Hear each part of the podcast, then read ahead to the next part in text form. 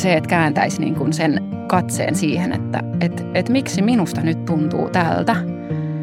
Ja jos siihen pystyy, niin mun kokemus on se, että sen kautta aivan niin kuin upeasti löytyy myös sit ne ratkaisut siihen, että miten minä itse asiassa nyt autan minun eläintä tässä tilanteessa.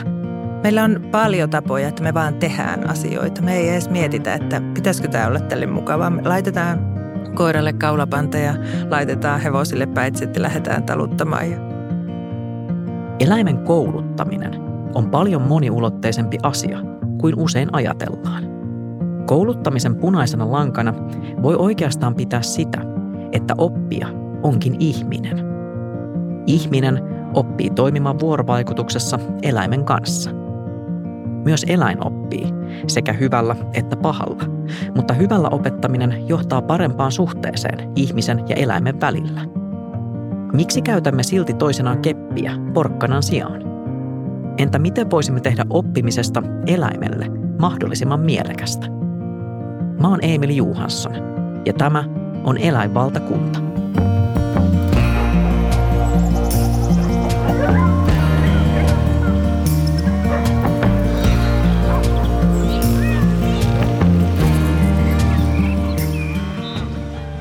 Tervetuloa Eläinvaltakuntaan eläinlääkäri, eläinten kouluttaja ja Hevostietokeskuksen toiminnanjohtaja Anna-Mari Olbricht. Kiitoksia. Ilo olla mukana. Ja eläinten kouluttaja Sofia Haapanen. Sä tosin sanoit, että tämä titteli eläinten kouluttaja on aika yksipuolinen. Joo, kiitos. Kiva olla täällä. Ja tosiaan siis mun työ on tosi paljon eläinten hyvinvoinnin ja käyttäytymisen pohtimista ja havainnointia ja sitten toki myös oppimista. Ja joskus myös ihan kouluttamistakin. Mutta kouluttaminen on vain yksi osa sitä. Se on yksi osa. Entä jos teidän pitäisi kuvailla 3 sanalla hyvää eläimen ja ihmisen suhdetta, niin mitkä ne sanat olisi? Mä sanoisin turvallisuuden tunne, vastavuoroisuus ja lempeys. Tämä on ihanaa, koska ensimmäisenä mulla on sanana lempeys. Wow.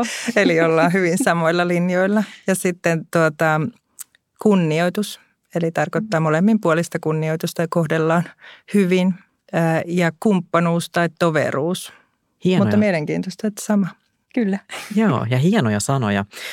Sofia, sä työskentelet siis erityisesti koirien kanssa, joo, eikö niin? Ja koirahan on laji, jonka kanssa ihmisen kommunikaatio on kehittynyt jo tuhansien vuosien ajan. Mutta kuinka hyvin me ylipäänsä osataan tulkita koiraa? Tai jos kysytään näin päin, että mitkä on sellaisia tyypillisiä kompastuskiviä edelleen, kun ihminen yrittää tulkita koiraa? No mun mielestä esimerkiksi passivoitumista, jähmettymistä, semmoista sulkeutumista ei oikein tunnisteta vielä. Että saatetaan ajatella, että jos eläin on paikallaan, niin se olisi rento tai saatetaan sanoa, että joku koira tai mikä tahansa eläin on kiltti, että se antaa tehdä mitä vaan. Niin sieltä saatetaan aliarvioida hirveästi eläimen tunnekokemuksia, jos ei huomata, että se esimerkiksi on pelosta jähmeä tai se on epävarma, ahdistunut, niin joidenkin yksilöiden niin kuin ensireaktio on se, että vaan sulkeutuu, jotta pärjää tilanteessa. Ja toisaalta voi käydä myös niin, että annetaan sitten sellaisia kykyjä ja sellaisia tunteita koiralle tai eläimille, mitä tieteen mukaan ne ei pysty tällä hetkellä tuntee. Että tulee vaikka mieleen just häpeän tunteet tai tämmöiset koston tunteet, mielenosoitukset. Siinä ehkä nyt muutama. Anna-Mari, hevonen on monelle meistä vähän tuntemattomampi eläin. Mitä sä nostaisit esiin ihmisen ja hevosen vuorovaikutuksesta tai kommunikaatiosta? No kyllä varmaan hevonen osaa niin kuin tulkita meitä paremmin kuin me hevosta ja ylipäätään eläinten kanssa. Voisin sanoa, että ihminen on ehkä se ikävä kyllä heikon lenkki. Me tuetaan niin paljon tähän puheeseen ja unohdetaan sitten se elekieli. Eli kyllä elekielen tulkintaa tarvitaan oppia me kaikki koko ajan enemmän ja enemmän, että osataan paremmin sitten nähdä siitä eläimestä, kuinka voi, ja hevosestakin. Ja se on aina epäsuoraa. Elekielestä pyritään katsomaan, että minkälaisia kokemuksia, minkälaisia tunteita siellä on, miten se voi, se hevonen. Hevosellahan on yhdet maaeläinten suurimmista silmistä. Mitä kaikkea hevosen silmät kertoo? No paljon. Silmistä voi nähdä ja silmän ympäryslihaksista eri asioita, kipua ja sitten jos räpsyttelee, niin voi sitä, että on vaikka epämiellyttävää siinä tilanteessa. Voi olla muuten toimia ihan oikeinkin kauniisti, vaikka tehdä sitä käytöstä, mitä ihminen pyytää, mutta siellä voi olla vaikka paljon räpsytystä tai että näkyy sitten kuitenkin, että se ei ole ihan miellyttävää se tilanne. Ja silmistä ehkä näkö on meille niin tärkeä, niin me sitten väärin kyllä välillä ajatellaan, että kaikki eläimetkin näkee samalla tavalla kuin me ja unohdetaan sen niiden erityinen aistikokemus. Eli hyvin, hyvin erilainen lailla hevonenhan näkee maailman kuin me, jos niin kuin näköä ajatellaan ja niitä silmiä. Onko tässä just taas tämä vähän samantyyppinen, että me haluttaisiin selittää hevosen kokemuksia, että ne olisi samanlaisia kuin meillä? Niin ja jotenkin mä ajattelen, että halutaan vai että ihmiselle tosi luontaista selittää. Ei me edes ymmärretä, että me selitetään jotain asiaa siitä näkökulmasta, mitä me tällä hetkellä tiedetään tai miten me on koettu joku asia.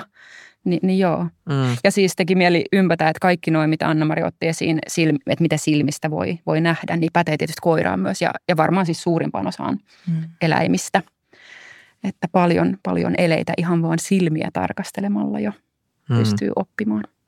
Ja siis just tämä, että se on meille tosi luontaista pyrkiä selittämään, totta kai se meidän oman lajin kautta sitä, kyllä, että miten toinen laji ajattelee tai toimii, mutta nisäkkäillä siis ylipäänsä just silmät ja kasvojen pienetkin ilmeet niin kertoo tosi paljon, mutta Anna-Mari, säkin mainitsit tämän eläimen erilaisen aistimaailman. Niin mitä sun mielestä olisi tärkeää ymmärtää siis ihan vaan siitä, että kuinka eri tavalla vaikka just hevonen aistii ympäröivää maailmaa? Joo. Jos me ei osata yhtään ajatella, että mikä on se eläimen aistikokemus siinä tilanteessa, niin me kyllä monesti unohdetaan sitten helpottaa vaikka tilannetta. Meille joku päivänselvä asia voi olla sille hevoselle sitten ihan vaikka syvä kuilu tai se ei näe niin kuin kunnolla vaikka sitä, että minne sitä vaikka traileri tai lastaus tai laitetaan johonkin erilaisille alustoille tai kapeasta ovesta tai matalasta ovesta, niin ne voi olla, että ne ei ymmärrä siitä mahtuvansa kuin se, että ja sitten meidän näkökulma on, että tottahan sinä voit tähän tulla. Me ei niin kuin ymmärretä sitä, että se voi olla haaste ja silloin me monesti ruvetaan sitten käyttämään myös ehkä enemmän voimaakin siinä, että kyllähän nyt pitää tulla ja ehkä tuollaisen, jos on sellainen tilanne, että näyttää, että sillä hevosella on haaste, niin antaisi vähän hetken katsoa, hetken niin kuin aistia sitä ympäristöä, on hajumaailma, on kuulomaailma ja sitten se näkö, että ne vois ehkä karkeasti sanoa, että yhtä tärkeitä.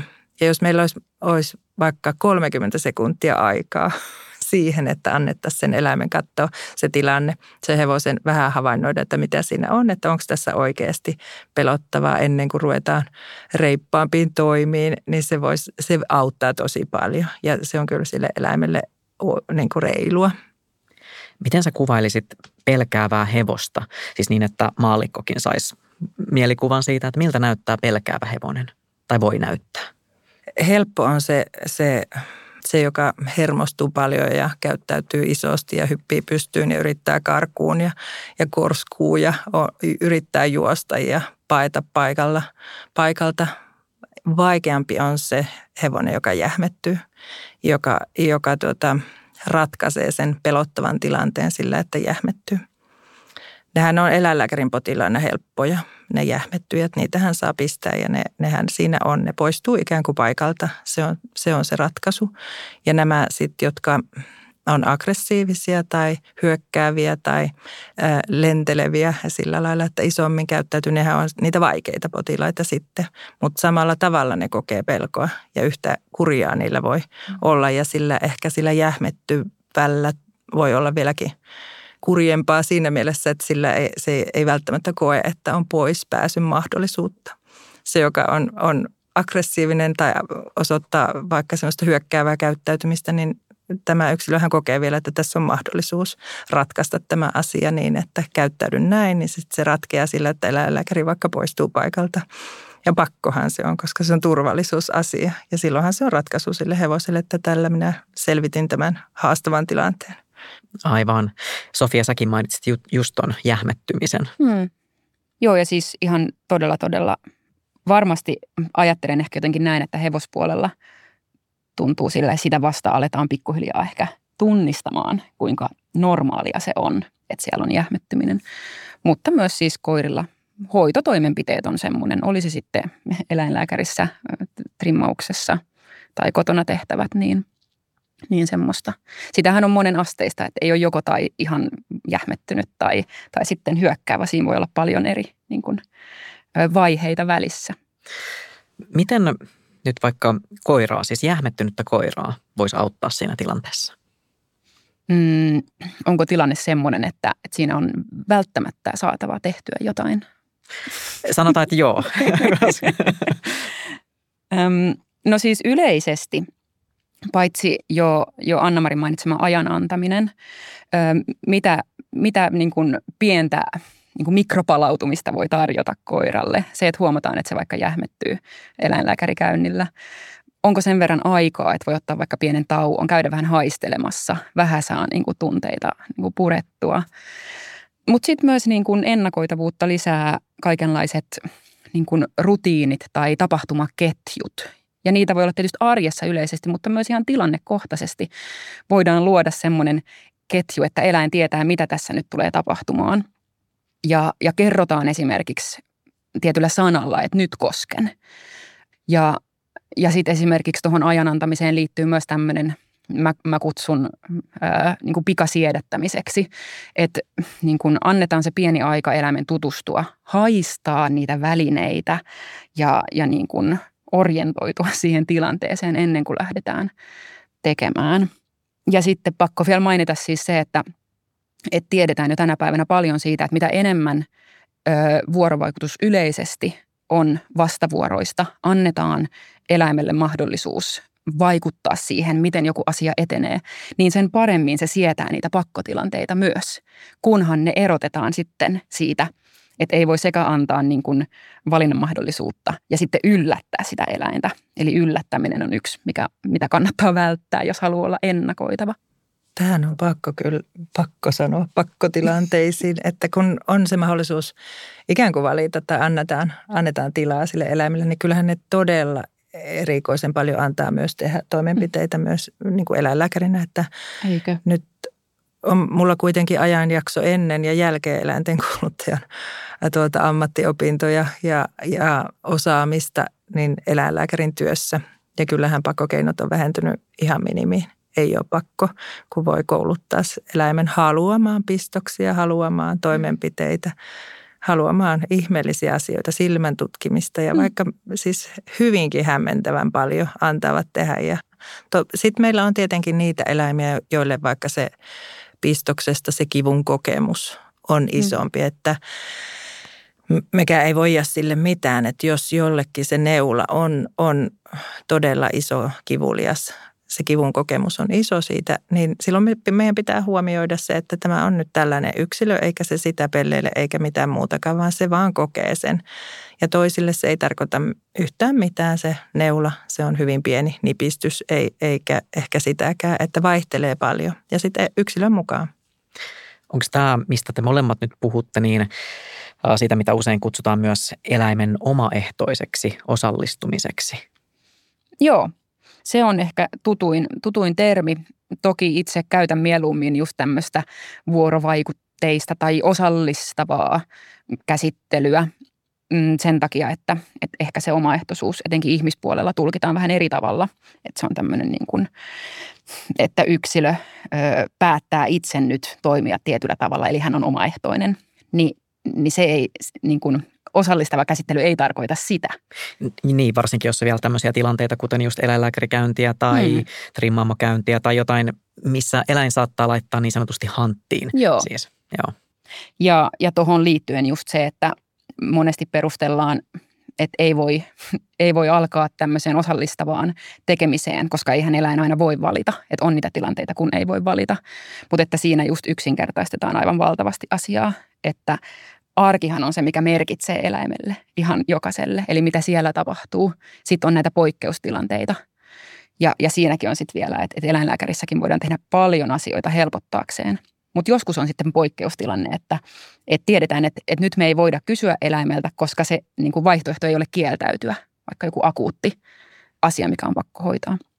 Silloinkin voidaan miettiä, voiko rauhoittaa, voiko saada esilääkitystä. Että on niin kuin paljon taas sitä skaalaa siinä ehdottoman ja ei-ehdottoman välillä. Aina pitää pysähtyä miettimään sitä, että kuin voi helpottaa sen eläimen tilannetta sinne. Olipa se pieni asia tai isompi asia, niin aina on mahdollisuuksia. Aina on.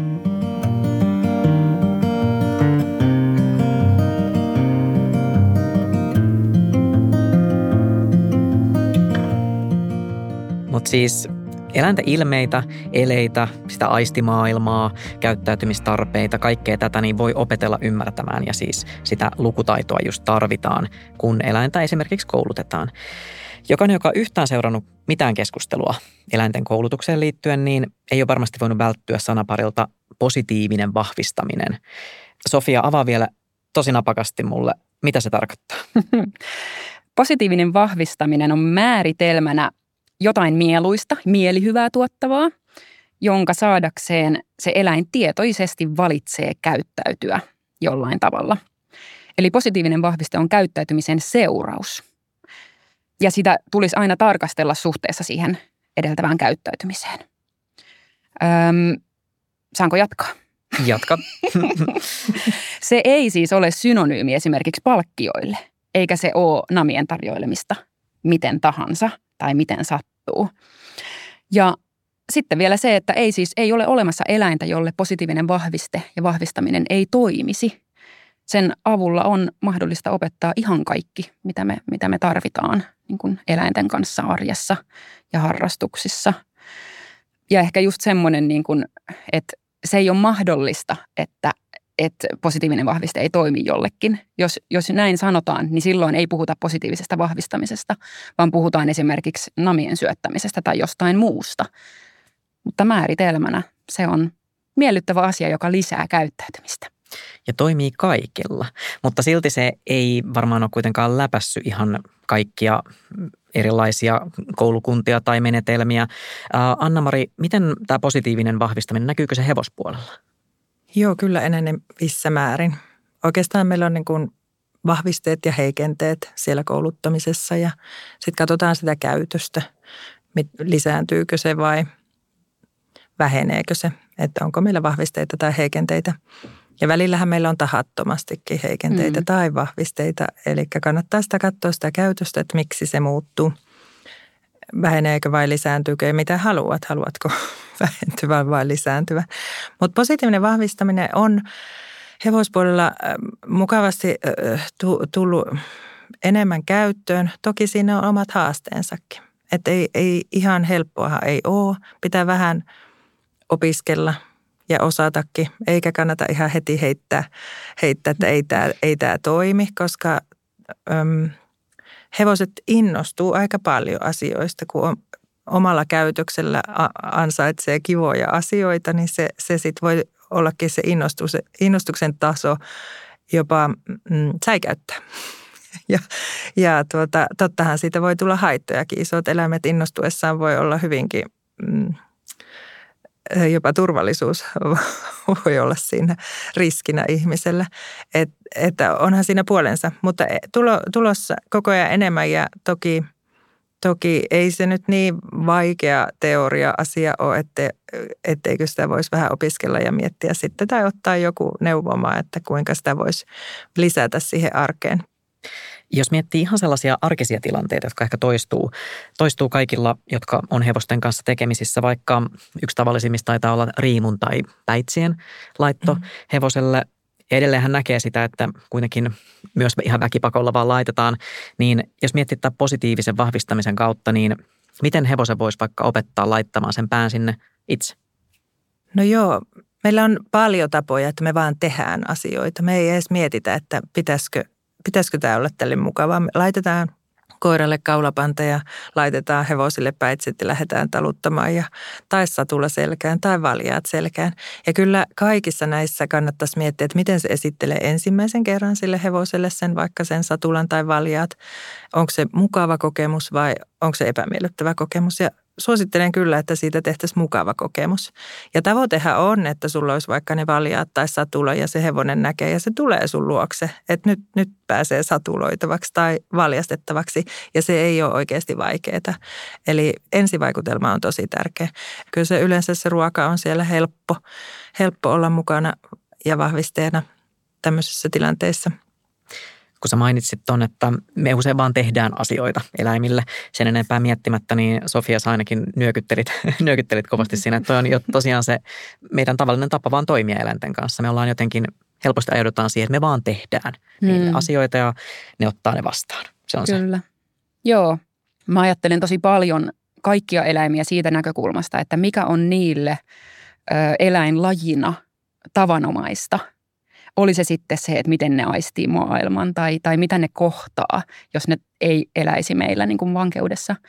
Ja kaikki siitä poikkeava pitäisi olla semmoinen, että me mietitään, että miten me voidaan tai miten meidän tulisi tämä tehdä, jotta eläin voi oppia tässä, että tämä on miellyttävä asia. Tuli mieleen tuosta, että mitä positiivinen vahvistaminen ei ole, niin just se, että silloin kun päädytään tai positiivinen vahvistaminenhan on myös, se on vain yksi osa koko sitä koulutusasetelmaa. Eli täytyy huomioida monta asiaa, jotta se voi edetä eläimen kannalta hyvin se koulutustilanne.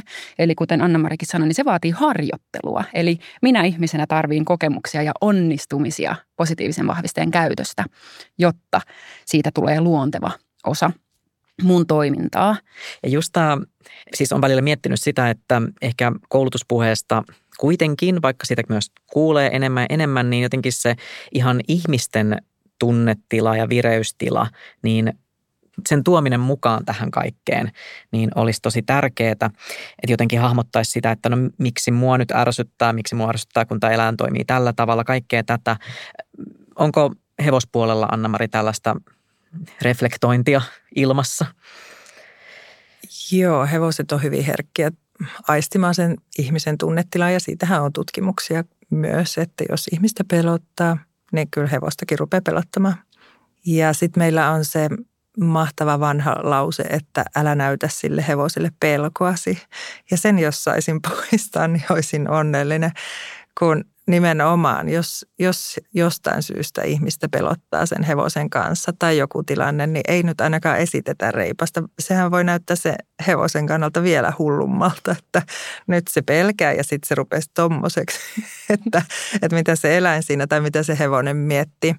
Jos pelottaa, niin tee se tilanne helpommaksi sinun kannalta niin, että sulla ei ole sitä pelkoa. Ei ole tarve mennä semmoisiin tilanteisiin, missä pelottaa ja on hyvä turvallisuuden kannalta huomioida, että jos pelottaa, niin silloin todennäköisesti siinä kannattaa muuttaa joku ja myös kyllähän tutkimusta tulee enemmän koko ajan siitä, miten ne tulkitsee meitä. Kyllä tässä tunteiden tulkinnassa kanssa me ollaan varmaan se heikompi lenkki taas, että kyllä ne eläimet aistii meistä niin paljon. Ja jos meitä ärsyttää, välillähän ärsyttää asiat, niin onhan se ihana, jos se sinun eläin reagoi siihen sillä lailla, että siinä olisi uhka, että sä käyttäydyt jotainkin ehkä rouheasti eläintäsi kohtaan, koska silloinhan sä et ole tehnyt sitä, ei ole oppinut se eläin siitä, että nyt kun se ärsyyntyy tolleen, vaan sä voit vaan ihan ärsyyntyä ja se eläin on, että no kohta se palautuu siitä. Että sekinhän on oppimista. Mehän tietenkin, kun meitä pelottaa, niin myös se pelko johtaa siihen, että monesti ollaan ehkä vähän rouheempia siinä tilanteessa sitä eläintä kohtaan kanssa ja sitten tulee oppineeksi semmoista. Se on ikävä kyllä meissä ihmisissä näin. Me monesti jännityksen kanssa käyttäydytään niin ja sitten opetetaan sellaisia asioita, mitä ei oikeastaan haluttaisi opettaa. No Sofia, sä työskentelet siis enimmäkseen koirien parissa, eli tietysti myös koiran omistajien kanssa. Kuinka paljon sun työssä painottuu se, että asioita puretaankin ihan vaan ihmisten kesken? Tosi paljon ja tosi paljon käydään läpi sitä, että miksi minusta ihmisenä tuntuu tältä. Miksi tämä tilanne herättää minussa tämmöisiä tunteita. Ja nimenomaan siinä ollaan niin kuin asian ytimessä, koska eihän kukaan meistä ihmisistä ole semmoinen, että me tahallaan jossain niin kuin halutaan nykyä koiraa hihnasta tai lyödä tai potkia koiraa. Tai sehän ei ole meille niin kuin tavanomaista käyttäytymistä. Eli kun me toimitaan jotenkin epäreilusti tai väkivaltaisesti eläintä kohtaan, niin sehän tarkoittaa, että meillä itsellä on joku todella voimakas tunne siellä taustalla. Ja mun näkemys on se, että tosi paljon se liittyy tähän hallinnan tunteeseen. Eli kun ihminen huomaa, että menettää niin sanotusti hallinnan eläimestä, eläin tekee jotain, mitä en nyt halua, tai se käyttäytyy sillä tavalla, että mua rupeaa nolottamaan tai hävettämään, niin se on se, joka johtaa siihen, että me aletaan käyttäytymään epäreilusti. Se voi olla myös, se oli hienoa, kun sä otit esiin just ton niin kuin ihmisen tunteet, koska mietin myös sitä, että just vaikka harrastusporukoissa ryhmäpaine on semmoinen, mikä saattaa aikaan saada sen, että me ruvetaan tekemään jotain semmoista, mitä me ei ikinä normaalitilanteessa tehtäisi meidän eläimelle, jolle me toivotaan hyvää. Niin siinäkin se, että kääntäisi niin kuin sen katseen siihen, että miksi minusta nyt tuntuu tältä. Ja jos siihen pystyy, niin mun kokemus on se, että sen kautta aivan niin kuin upeasti löytyy myös sit ne ratkaisut siihen, että miten minä itse asiassa nyt autan minun eläintä tässä tilanteessa sen sijaan, että toimin tunneperäisesti itse, niin mikä auttaa minun vaikka koiraa nyt tässä.